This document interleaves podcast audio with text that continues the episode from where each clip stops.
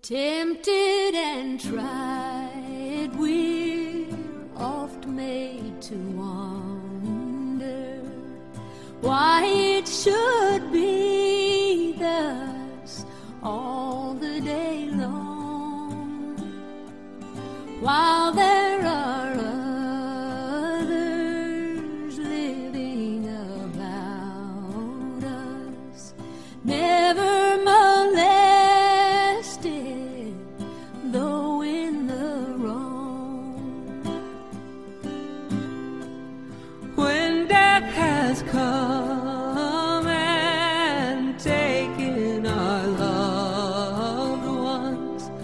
it leaves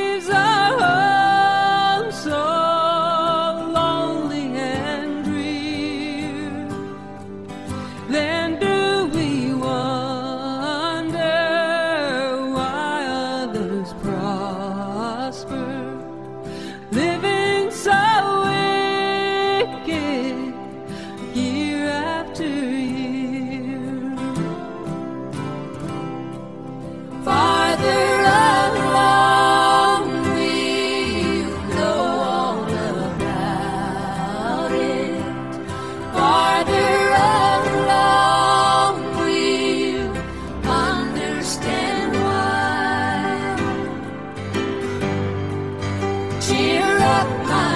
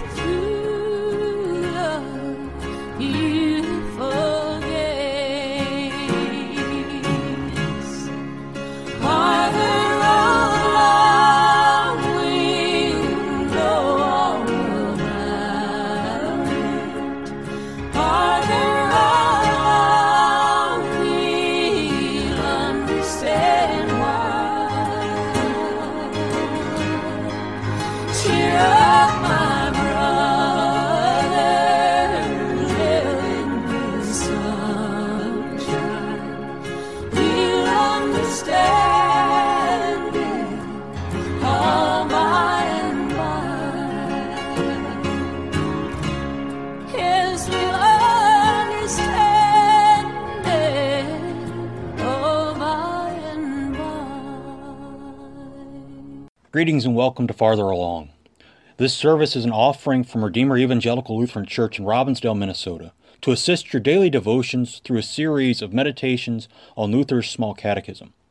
This eight week series takes a few moments to reflect upon what God has given us to believe, teach, and confess through his humble servant Martin Luther. Today's devotion follows the order of Matins found on page 219 in the Lutheran Service Book. Matins is a traditional morning service that the Church has used in daily devotions for centuries. It focuses the mind upon the beginning of the day that the Lord has made. May the Word of God that will be shared in this devotion richly bless you through the Word incarnate, Jesus Christ. Amen. O Lord, open my lips, and my mouth will declare your praise.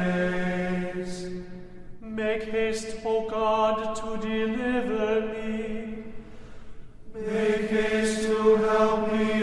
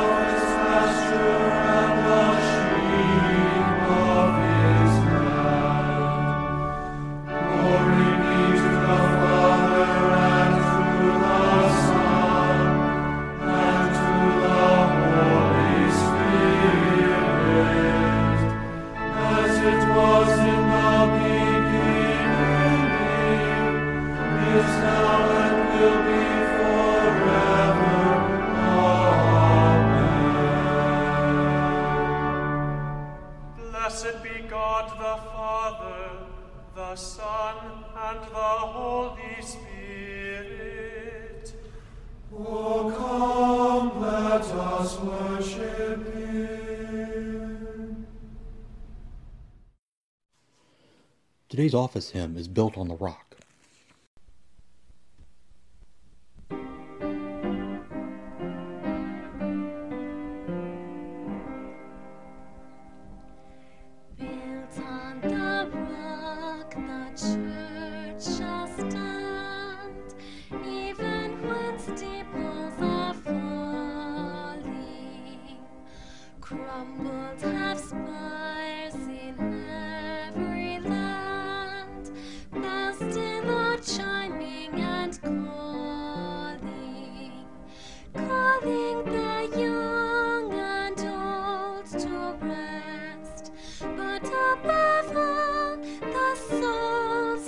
mystery.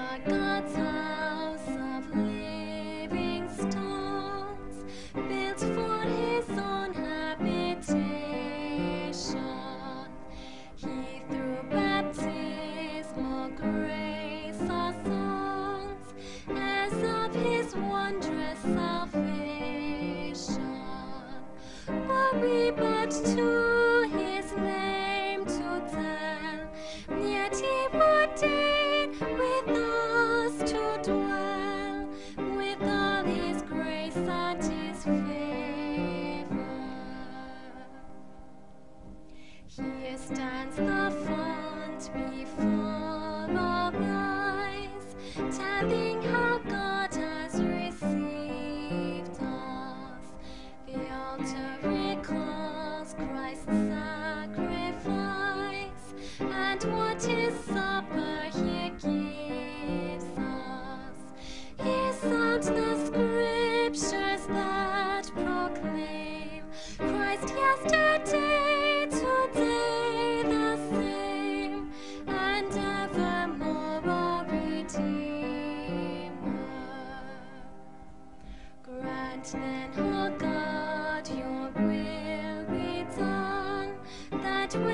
church bells are ringing.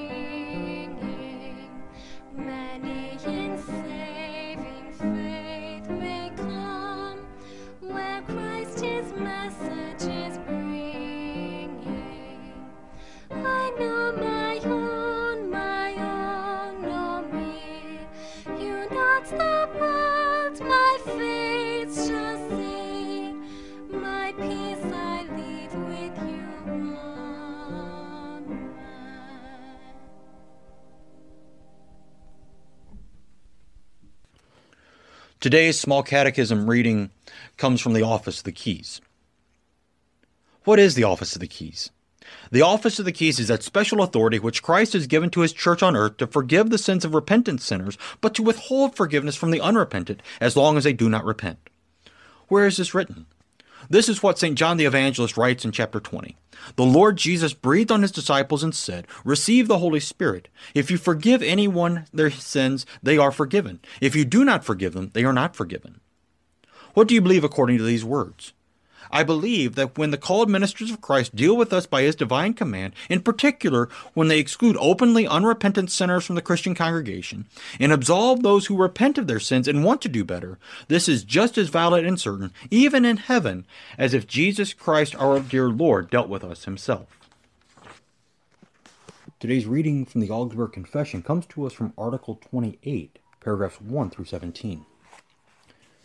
There has been great controversy about the power of the bishops, in which some have terribly confused the power of the church with the power of the state. This confusion has produced great war and riot.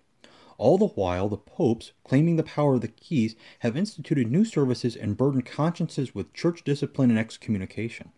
But they have also tried to transfer the kingdoms of this world to the church by taking the empire away from the emperor. Learned and godly people have condemned these errors in the church for a long time. Therefore, our teachers, in order to comfort people's consciences, were constrained to show the difference between the authority of the church and the authority of the state. They taught that both of them are to be held in reverence and honor as God's chief blessings on earth, because they have God's command. Our teacher's position is this the authority of the keys, or the authority of the bishops, according to the gospel, is a power and commandment of God to preach the gospel, to forgive and retain sins, and to administer sacraments.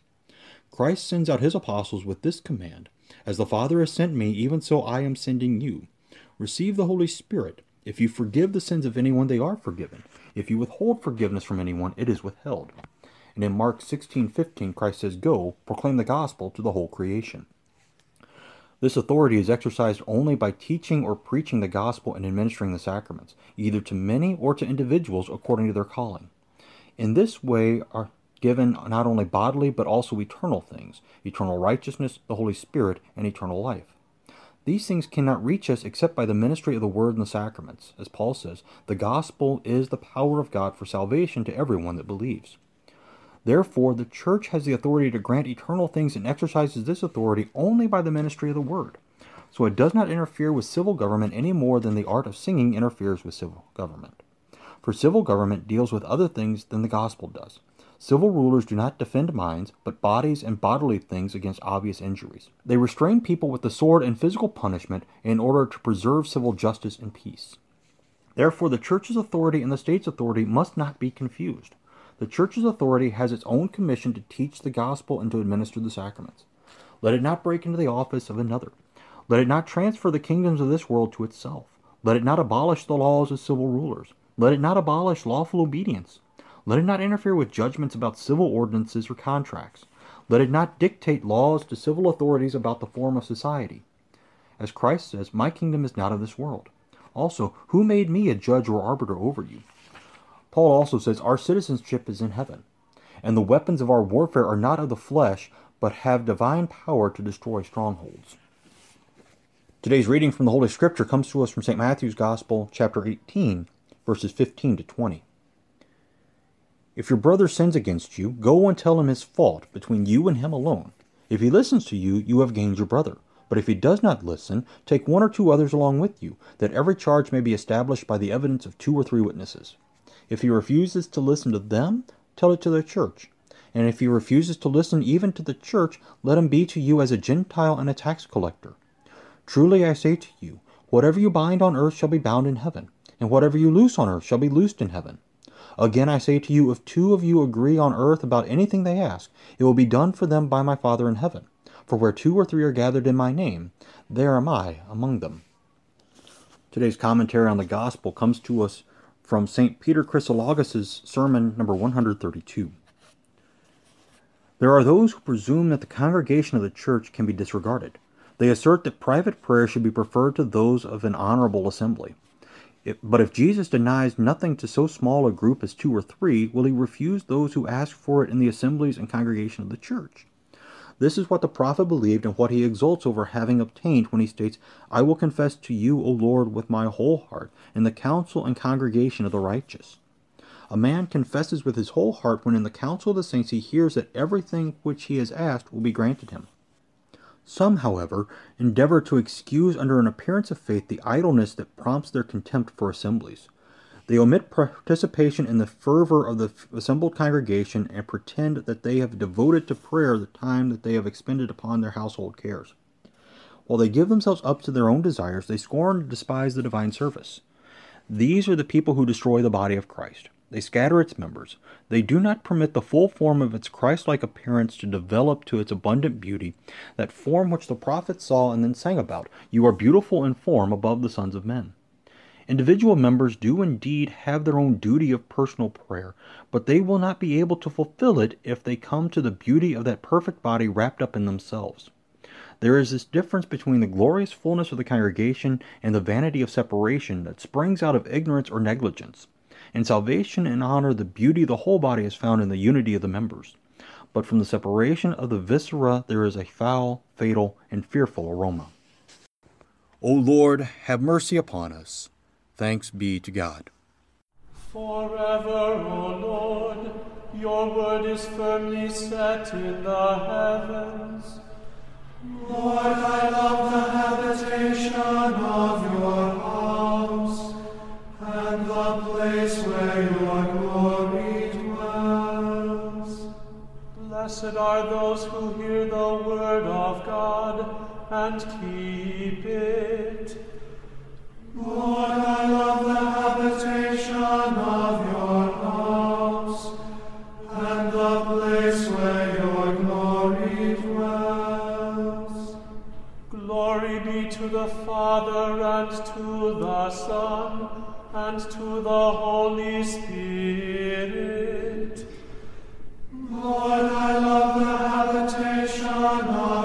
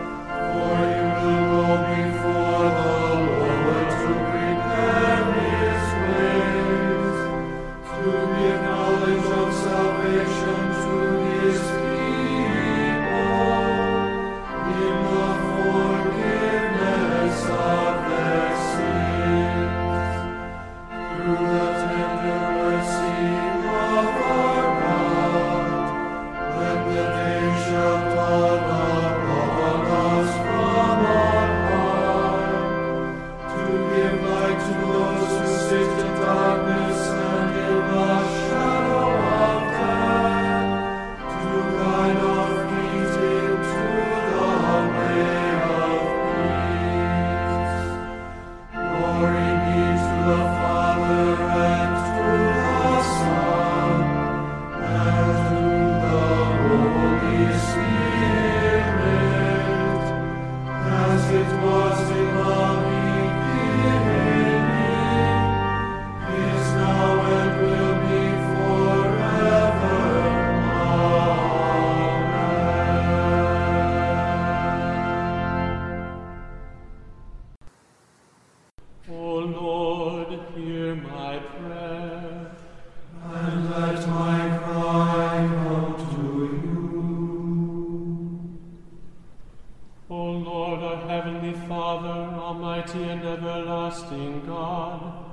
You have safely brought us to the beginning of this day. Defend us in the same with your mighty power, and grant that this day we fall into no sin, neither run into any kind of danger, but that all our doings, being ordered by your governance, may be righteous in your sight. Through Jesus Christ, your Son, our Lord, who lives and reigns with you and the Holy Spirit, one God now and forever. Amen.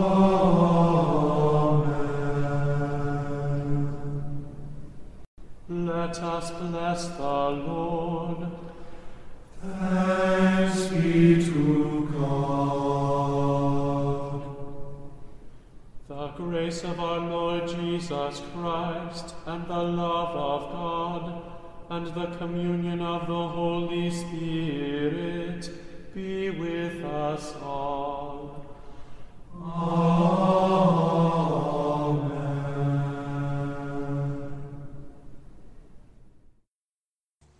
Thank you once again for listening to Farther Along, an outreach of Redeemer Evangelical Lutheran Church in Robbinsdale, Minnesota. You are invited to join us each Sunday at 4201 Regent Avenue North, right off the intersection of Highway 100 and 42nd Avenue. Just look for Jesus blessing the travelers along the highway. Our worship services are 9 a.m. We have Bible classes for all ages starting at 10:30. Everyone is welcome to hear the word of God as he seeks to bless you as you journey through this world. The liturgical parts of the service today have been taken from recordings of the seminary Kantorei from Concordia Theological Seminary in Fort Wayne, Indiana. Farther along was recorded by Dolly Parton, Emmylou Harris, and Linda Ronstadt. The hymn of the day has been taken from public domain sources and linked to the readings for the day. On behalf of Redeemer Lutheran Church in Robbinsdale, Minnesota, I encourage you to be back next time to hear another edition of Farther Along.